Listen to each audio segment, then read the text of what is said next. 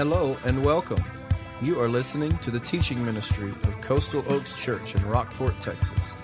It is our hope that you will be encouraged and that your desire to follow Jesus Christ will be challenged and strengthened as you listen to this podcast. For more information on location, service times, and what to expect on your next visit, go to coastaloakschurch.org. Now, grab your Bible and study along with us as you listen. And you can be seated. I invite you to open your Bibles to the book of Romans, chapter 2. Romans, chapter 2, we continue the study of this letter that changed the world. John Bukema tells a story about moving from one state to another, and I, I love the way it just sets the tone for what we're going to study today. Uh, he made a move, went to the Department of Motor Vehicles to renew a license or something, and they said, We can't do that. There's something on your record. And they began to do some research. He said he made five long distance phone calls to the former state he lived in and found out that they'd put a hold on all his records because 10 years earlier, he failed to pay a $2 excise tax. So they calculated it up, and within 10 years, it had, it had amounted up about $300. So, in order to register his, new, his license in the new state, he had to pay this fee on a car that he hadn't owned in a while just so he could get in. And this is what he said about that that's so appropriate. He said, It wasn't so much the money that bothered me, it was knowing that I was guilty on the wrong side of the law for all those years without even being aware of it. We're going to read about the Jews today, and I think that applies to them. They thought they were okay, and Paul begins to let them know that they've really been on the wrong side all these years. Look with me at chapter 2. We'll look at the first five verses to begin with. Therefore, if any of you who judges without excuse, eh, who judges is without excuse, for when you judge another, you condemn yourself, since you, the judge, do the same things. We know that God's judgment on those who do such things is based on truth. Do you really think any one of you who judges those who do such things, yet do the same, that you will escape God's judgment? Or do you despise the riches of his kindness, restraint, and patience, not recognizing that God's kindness is intended to lead you to repentance? But because of your hardness and unrepentant heart, you are storing up wrath for yourself in the day of wrath, when God's righteous judgment is revealed. Let's stop right there. We want to begin by looking at the attitude of the unbelieving Jew. Remember in chapter 1, Paul wrote about the Gentiles who were without excuse. They were unbelievers. They didn't believe because, the, because God had revealed himself to them through nature, yet they still chose to reject him. And all during that time, I'm sure the Jews who would be reading that or listening to Paul, re- reading to Paul's letter would say, Yeah, that's right, they're bad. They're without excuse. And then Paul opens up in verse 1 there and says, Those of you Jews implied here, who are looking at them and judging them, you too are without excuse. So let's look at this attitude of these unbelieving Jews. First of all, they felt they were exempt from God's judgment. They felt that they were exempt from judgment. He says, You're without excuse in verse 1. And then in verse 3, do you really think, and then the great, if he starts it that way, what's he going to say? Do you really think that you who judge and do those things are going to escape God's judgment? They thought they were exempt from the judgment of God because they probably would say they weren't as wicked as the Gentiles. Maybe, remember, we looked at that list of sins in chapter 1 and thought those aren't a part of our culture, so we're, we're, God's not going to judge us. Paul says in chapter 2, you are without, without, uh, without excuse. You too are guilty of judgment. So they thought they were exempt. I thought about the passage in the New Testament in Matthew chapter 7 where Jesus is teaching about judgment and being judgmental. And he, he says, if you look at the speck in your brother's eye, but you don't notice the log in your own eye, you're guilty. And it, you, I, I have this mental picture of, uh, of a person with saw, a speck of sawdust in their eye. And, and you're trying to tell them you got this speck of sawdust in your eye, and you got a two by four sticking in yours. That's really the picture there.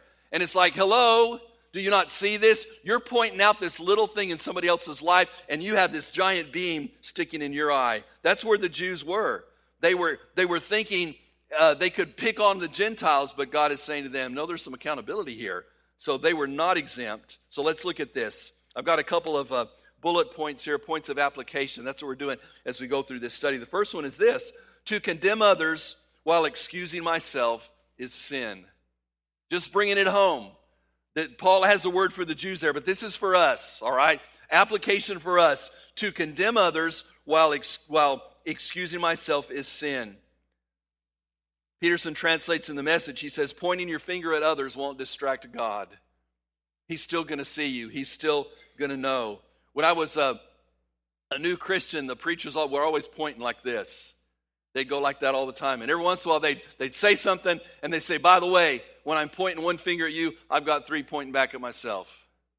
I like that. Paul is saying this you're busy pointing one finger at the Gentiles. You're showing them what they've done wrong. You got three fingers pointing back at yourself. There's a, a greater accountability here.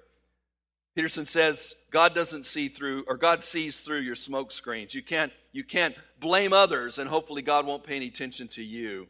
Second point of application is this God's mercy is not a license to sin, but an incentive to repent. God's mercy is not a license to sin, but an incentive to repent. When he mentions in verse 4 there that he says to them, You're despising the riches of his kindness, God's kindness, his restraint, and patience, not recognizing that God's kindness is intended to lead you to repentance, lead them to repentance. God's mercy is not a license to sin, but an incentive to repent. Peterson says, again in the message translation, God is kind, but he's not soft. I, I can't say, since God hasn't brought consequences in my life, that that means everything's okay. And, and, and I have to understand that what God is doing is He's waiting me, waiting for me to come to Him in faith and trust Him. Now that's for the unbeliever. God was patient with the unbelieving Gentiles. God was patient with unbelieving Jews, but it's not a license to sin. It's to call people to repentance. So, number one, they felt like they were exempt from judgment. Secondly, they treated God's mercy with contempt. With contempt. Again, in verse 4 there, despising the riches of his kindness. Having contempt, some translations say, for God's kindness and his patience and restraint. Point of application here it's easy to mistake God's patience for his approval. This goes along with what I said a moment ago about license and sin, but sometimes we do that. We think, well, I, I profess to know Christ and I'm walking with him and I'm, I'm out of bounds a little bit, but nothing's happened. God seems to be okay with that. Just because I think he is doesn't mean he is. Just because God's waiting for me to repent doesn't mean that he's not going to judge my sin. He's going to discipline me, the consequences of my sin. Don't take God's mercy for granted. Christian, you cannot walk through the Christian life and have this flippant attitude about sin. It's just not healthy. They were exempt, they thought they were exempt from God's judgment. They treated his mercy with contempt. The third thing, they hardened their hearts. The unbelieving Jews were hardening their hearts. Look at verse 5. Because of your hardness and unrepentant heart. Well, those are strong words. God said, Paul says to them, Your hearts are hard and unrepentant. What a picture. They were self righteous. Think about the Pharisees in the New Testament. Jesus had many things to say to them. I, the, the story in Luke chapter 18, he tells a parable of a self righteous Pharisee. And that self righteous Pharisee stands up and looks to heaven and says, God, I thank you that I'm not like other people. I'm not greedy or unrighteous or an adulterer or even like this tax collector. I fast twice a week and I give a tenth of everything I get. I thank God I'm not as bad as they are. Do you hear that? I thank God that I'm okay the end of that passage, he says, You're guilty. The truth here self righteous people are not exempt from judgment. Just because a Pharisee says, I, I thank God that I'm at this place, I'm not exempt from the judgment of God. Someone said self righteous religion is as much a rejection of God as self centered paganism. Now, chapter one is about self centered paganism. They were rejecting God. Remember, they were without excuse and they chose to reject God, and God turned them over to this debased lifestyle. Remember that? They rejected God because they were self centered. It was all about them, it was all about putting themselves in, in the place of God. But look at what Paul says to the Jews here. He's saying, You're not self centered rejecting God, you're self righteous rejecting God. You think you've got it all together, you think you're special. Be careful about that.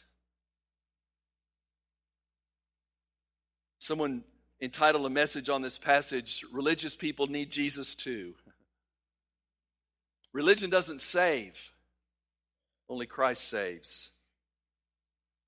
Let me share this next bullet with you, bullet point, and I'll have to explain it, I'm sure. I've tried multiple times to reword this, but this is it is what it is, okay? Don't be more amazed at God's patience with others than you are humbled by God's patience with you. Say that again. Don't be more amazed at God's patience with others than you are humbled by God's patience with you. I should not be overwhelmed and amazed that God has withheld judgment or his punishment or consequences on another person's life because they're so bad. I should be more humbled and completely in awe that God would have patience with me. See the difference? Some of us sometimes we say, why doesn't God straighten them out? Why doesn't God get a hold of them? Why doesn't God change them? Why, do, why are things going all right in their life and they're so sinful? Why is God waiting on them? Why is God patient? Instead, oh God, why are you so patient with me? I thought about the story in Luke chapter 15. We, we call it the story of the prodigal son. Whenever I teach it, I call it the story of the loving father. Remember the story? The younger son takes the father's inheritance even before the father dies. What a slap in the face of the father. I'm not going to wait for you to die. I want it all right now. He gives him his inheritance. He goes out and he wastes it on wicked living. Gets to the bottom, gets to the pit, has nothing, goes running back to his father. And he says, when he comes back, he says, Father, I've sinned against heaven and against you. And what's the father doing? He's waiting to embrace him. He, he's, he runs to him and throws his arms around him and welcomes him back. And that's a powerful story about repentance and restoration. It's a powerful story about the love of the Father. But then the story unfolds as, as the older son hears the celebration. See, here's what the father says to the younger son put a ring on his finger, a robe on him. Let's, let's kill the fatted calf. Let's have a celebration. So there's parties going on. And the older son, who was the good son, because he stayed with his dad, says to his servant, What's all this noise going on out there? And the servant says, Oh, your, your brother was lost and now he's been found. And the father's rejoicing. Let's go celebrate. The Bible says in verse 28 of Luke 15, Then he became angry and didn't want to go in. Now, look at this picture here. God has done a miraculous work of healing and restoration in the life of the younger brother, but the older brother can't see it because it's all about him. It's all about him. Sometimes we make church all about us and our preferences, and it's not to be. We're to celebrate when God does a work in somebody else's life. I've watched over the years of 30 plus years of ministry where someone in a church, their, their children get into trouble. Maybe the child, their child gets into drugs or alcohol, or maybe they get in trouble with the law, or maybe the child becomes pregnant. And others in the church, they don't point at them, but you just know they're, they're saying, Shame on them. Why doesn't God do something there? We have this attitude. And God forgives them, and we almost get angry with God for forgiving and restoring those people. And then I've watched in those same families who are critical of others, it hits their family. And now suddenly it's not them, it's us. Now suddenly this, this trauma has hit our family. And it's amazing how much more gracious we are with ourselves than we are with others. I try to be pastor of everybody. When the first one falls, and I want to just be there to love them and let them know God loves them too. And when the, the next one falls, I, I'm, I, I'm to do the same. But we have a tendency of, of being like those church members who look down on others because things aren't going well with their family or somebody has made a wrong decision. We should be amazed and in awe that God would forgive us. What did Paul say, who wrote this? That he was the chief of sinners? He knew what that meant to be in awe of God's grace. So that's the attitude of these unbelieving Jews. Number two, we're going to look at some important aspects of that judgment. Verses 6 through 12.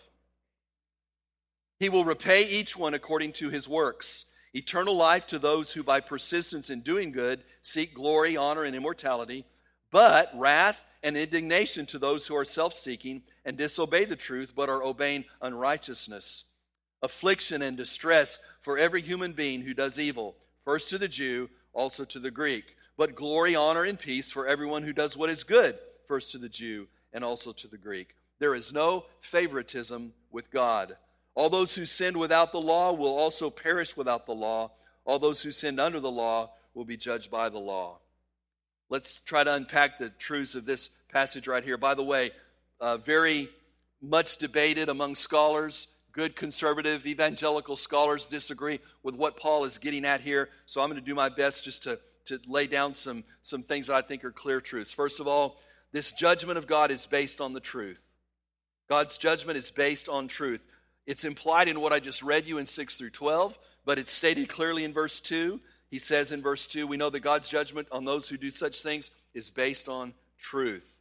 God's judgment is based on truth. Thank God for that.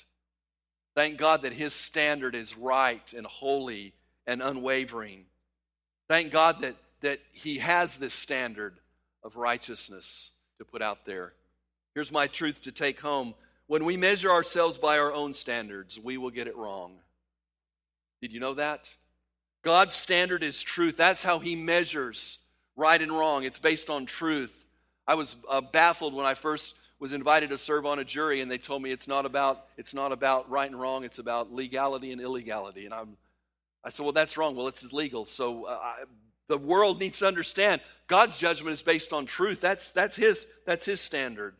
I read about a little boy, little guy, took a stick and held it up to himself and put six marks on that stick, pretty well equal marks. And then he walked around and told about it. He said, I'm six foot tall. Look. Look, the stick says it right there. He, he just measured himself, didn't make him any taller. We have a tendency to do that. I can find somebody who's not living up to truth less than me, and so I can make myself feel good about myself. At least I'm not doing what they're doing. You ever do that? So I'd never say that out loud, Pastor, but we say it in our hearts, don't we? We feel good about ourselves because we haven't done what they did. Judgment is based on truth. Secondly, God's judgment is universal. Universal. Verse 6 says that each will each one will be repaid, each one or everyone according to his works. You look at verse 12, all those who sinned without the law perish without the law. All those who sin under the law will be judged by the law.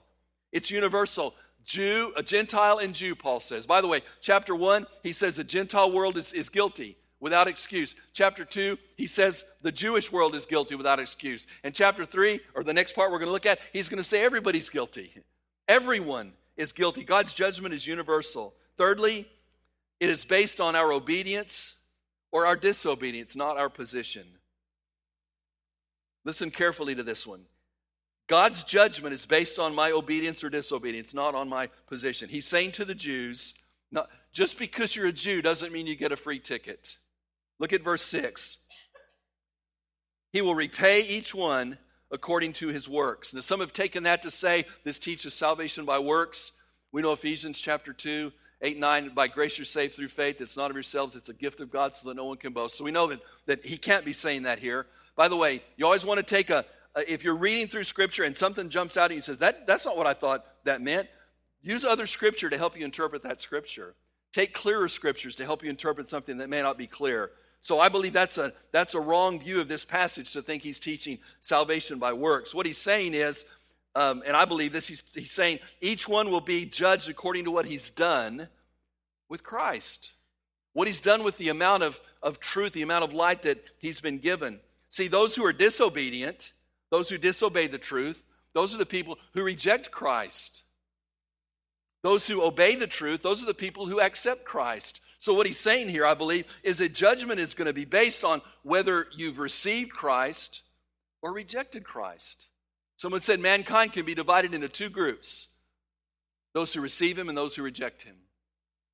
That's how our judgment is based. A couple of truths here for us. A lack of concern for sin is incompatible with the Christian faith, with genuine faith. A lack of, of concern for sin is incompatible with a genuine faith in Christ. Incompatible. As Paul talks about disobedience here, and he paints this picture in chapter one, and then and then gives some more illustrations of that and statements of that in this part of chapter two here. He, he's saying clearly that sin is, is going to be evidence in a person's life that they need a Savior. If a person lives a life of habitual sin, the question has to be did that person ever trust Christ as Savior? People say to me all the time, I hear it all through the years, Pastor, what about so and so? They walked an aisle in that church, they were baptized, they said they were saved, yet they're living a total life of disobedience and, and rejection of God. Then I will have to say, Well, I can't judge a man's heart. I don't know, and they know their heart. But their lifestyle is giving evidence that they never trusted him at all. See, we, we, we believe, I believe in once saved, always saved. But I think a better way of stating that is if saved, always saved. If a person's commitment is genuine, I believe there will be a transformed life. If you walked an aisle or were baptized or prayed a prayer and your life didn't change, let me ask you this. What was the point? So you could be a church member? It sure isn't to get you in heaven because if you didn't change, you haven't been transformed. Like the song we just sang, God has not changed you. You need to ask that question Have I really, by faith, come to trust Christ as my Savior? Let me say a word to believers about this sin being incompatible with the Christian life with a genuine faith. Um, be careful about allowing sin to creep into your life. Wayne Cordeiro, I love the story he tells about an African village that they wanted to hunt some ducks who were on the river. So they every time they approached them, the ducks would scatter away. So somebody had an idea to take a pumpkin and they'd go upstream and send that pumpkin downstream to where the ducks were. And of course, the first time the pumpkin floated up, the ducks scattered. And then the couple would come back, and the next day they did the same thing, and the ducks scattered. By the third or fourth time they did this, some of the ducks left, but some stayed. Pretty soon, they sent that pumpkin floating into the midst of the ducks so many times that the ducks became comfortable with the pumpkin. They just let the pumpkin in their midst there. So here's what the villagers did. When that happened, they went and got other pumpkins and hauled them out, put them on their heads, and swam into the midst of those ducks and harvested them one at a time, just took them right out of the water. And, and there's a picture there that when you allow and become comfortable with something, the enemy can hide something very deadly. Be careful, Christ follower.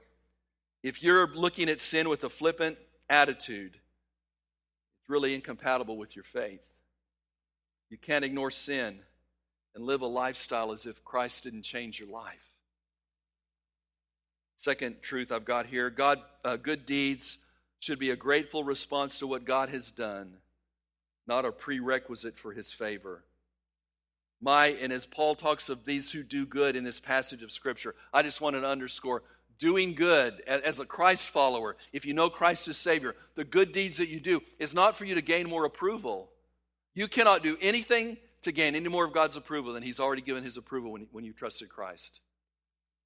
When you try to earn more love, you just can't because he's already demonstrated his love for you. Can you get any better than that? Romans 5 8, I can't get, wait to get to chapter 5. God demonstrated his love in this while we were still sinners. Christ what? Died for us. He's demonstrated all his love. You can't make him love you anymore. So your activity of worship and, and living a life of obedience needs to be a response of, of, to God's grace, being thankful I love what Curtis Vaughan says. He says, God asks nothing from the sinner but to receive free grace at the time of conversion. But from that moment, the believer enters the whole, into a wholly new responsibility. God demands from him, as the recipient of grace, the fruit of his grace. God's judgment is based on truth, it's universal. It's not based on our position, but what we do with Christ. And lastly, it, it's always just. God's judgment is always just, He's always fair, always right. Isn't that great to know that God's judgment is always just, always fair? Time magazine carried a story about five or six years ago of some guys who wanted to do research about judges to see how biased they were. And they, they got a group of eight judges with about 22 years of experience, the average of all of them. They went, looked at 1,100 parole board hearings with these judges over 10 months they came up with an overwhelming conclusion after doing this research that those judges, there were certain times of day that they gave favorable rulings and certain times of day where they didn't grant parole. So they started looking and they found this out. Right after breakfast, the odds were very high that you're going to get paroled. Then the odds go down as you go through the day. Then you have mid morning snack break. The odds went up again. Then they go down again. Then after lunch, guess what happened? The odds went up again. Here's what they concluded judges during different times of the day, for whatever reason, are going to give different rulings. So I, just keep that in mind if you ever have to have a ruling. Make sure it's right after breakfast. But isn't it great that God's not like that? I don't have to worry about him being impartial. I know that he's going to be always right and fair. Let's look just quickly at these different types of people.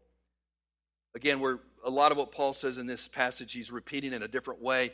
But different types of people, there, there are different outcomes. And by different types of people, I'm just talking about righteous and unrighteous. Different outcomes or different rewards. Verse 8 and 9, he speaks of those who are unrighteous. He says, Those who are unrighteous, who disobey the truth, they will receive God's wrath. We looked at that in chapter 1 already. Revelation chapter 20 talks about the great white throne judgment. You can read about it, where the, the, the, the dead are before him, and those are people who have rejected Christ, and he says, basically, depart from me. They're cast in the lake of fire. Unrighteousness will receive the wrath of God. The righteous, letter B, receive glory, honor, and peace. He mentions it through this passage. And righteous isn't righteous in and of ourselves, it's those who've accepted Christ and his offer of salvation and have the righteousness of Christ imparted to us, imputed to us. 2 Corinthians 5 says, We believers will all appear before the judgment seat of Christ, the tribunal of Christ, the Bema, where there will be rewards given on the basis of our life in Christ. Our sin isn't judged there. You know where your sin was judged? The cross. At the cross. Praise the Lord for that. Number four, the standard of judgment. Look at verse 12 with me. We'll read verse 12 again through verse 16. The standard of God's judgment. All those who sinned without the law will also perish without the law, and those who sinned under the law will be judged by the law. For the hearers of the law are not righteous before God, but doers of the law will be declared righteous. Sounds like James, doesn't it? Doers, not just hearers. So when Gentiles who do not have the law instinctively do what the law demands, they are a law to themselves, even though they do not have the law. They show that the work of the, the law is written on their hearts.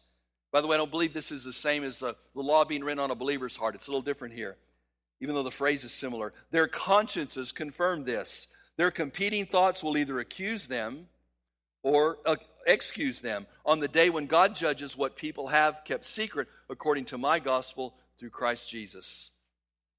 Here's judgment. First of all, for the Jew, the one with the law. He says at the last part of verse 12, those who sinned under the law will be judged by the law. The Jews have the law. They have this standard. We studied some of that in connection class this morning, looking at some of the, the offerings that the, the, the uh, Old Testament uh, followers of God brought to him. That there's the, the law. The Jews have a, a better, clearer picture of God's ex- expectations. They'll be held accountable for that. For the Gentile, it's the first part of verse 15 there. Those who have the law or do not have the law, um, it's written on their hearts their conscience is the way they will be judged. For the Gentile without the law, conscience. Isn't that interesting? That God has put in every person the understanding of right and wrong. It's there. It's built in everybody's everybody's uh, psyche. It's who they are. They they you can't escape that. Every culture has an understanding of right and wrong. There's law. There's there's moral truth that's there in every culture. God puts that in our heart, and He here calls it. Paul calls it our conscience. To go against that is to sin. Last truth we are all responsible for the amount of light we have. We are all responsible for the amount of light we have. That's what Paul's saying here. The Gentile, for if they through nature, their conscience, the Jew, through the law, the special privilege that God had, his patience with them, all of that makes us without excuse. So, this last bullet point is just to sum up what all of this says that I think is important for us today as we get ready to leave. When we praise God for His mercy while living in sin, we condemn ourselves. When we praise God for His mercy, yet we're living in sin, we condemn ourselves.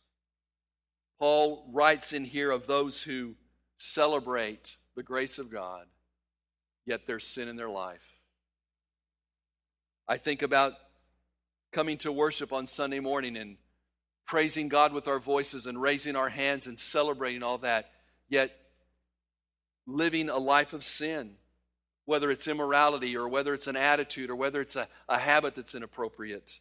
We're condemning ourselves. Paul is paving the way in these passages to talk about the grace of God. I love the story about a man from England, very wealthy man who came to America for his holiday. That's the way they say vacation over there, holiday.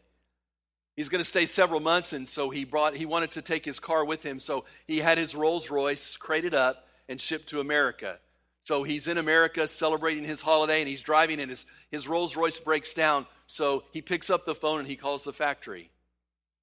And he says, My Rolls Royce broke down, and I want it fixed. And they said, No problem, we'll have a mechanic there in 48 hours, and we'll get it fixed. So they fly a mechanic to America. The guy had a lot of clout, I guess, I'm not sure. They fly a mechanic to America. He brings parts with him. He fixes the car. And so this wealthy man spends the rest of his vacation driving his Rolls Royce around. He goes back to England, packs the car up, gets there. There's no bill for him. So he waits and he waits and he waits, no bill. So finally he writes a letter to the, to the manufacturers, to the dealer, the Rolls Royce dealer, and says, says um, Here's my story. I was in America. I telephoned you. You sent a mechanic. Uh, he brought parts. He repaired my car and the bill must be somewhere in your files, so please send it to me and I'll pay it. And so Rolls Royce sent him this letter back saying, We've checked our files, and in the headquarters of Rolls Royce, there is no such account saying that anything has ever been wrong with that Rolls Royce anywhere at that time that we could speak of. So he didn't have to pay the bill, and I thought, that's grace, isn't it? But here's, here's what's neat about that story for me he, he still was willing to say, I need to pay this bill. And Rolls Royce said, It's taken care of. We don't even know you have a bill. There's no record of it. Folks, that's the cross. We feel this obligation to say, God, I need to pay you back. And He says, No need. There's no record. When you trust Christ, the slate is set clean. Have you trusted Him as your Savior? Do you stand accountable before Him? Yes, Scripture says that. Are you willing to trust Him as Savior? That's up to you. It'll make a difference in eternity. Let's pray together.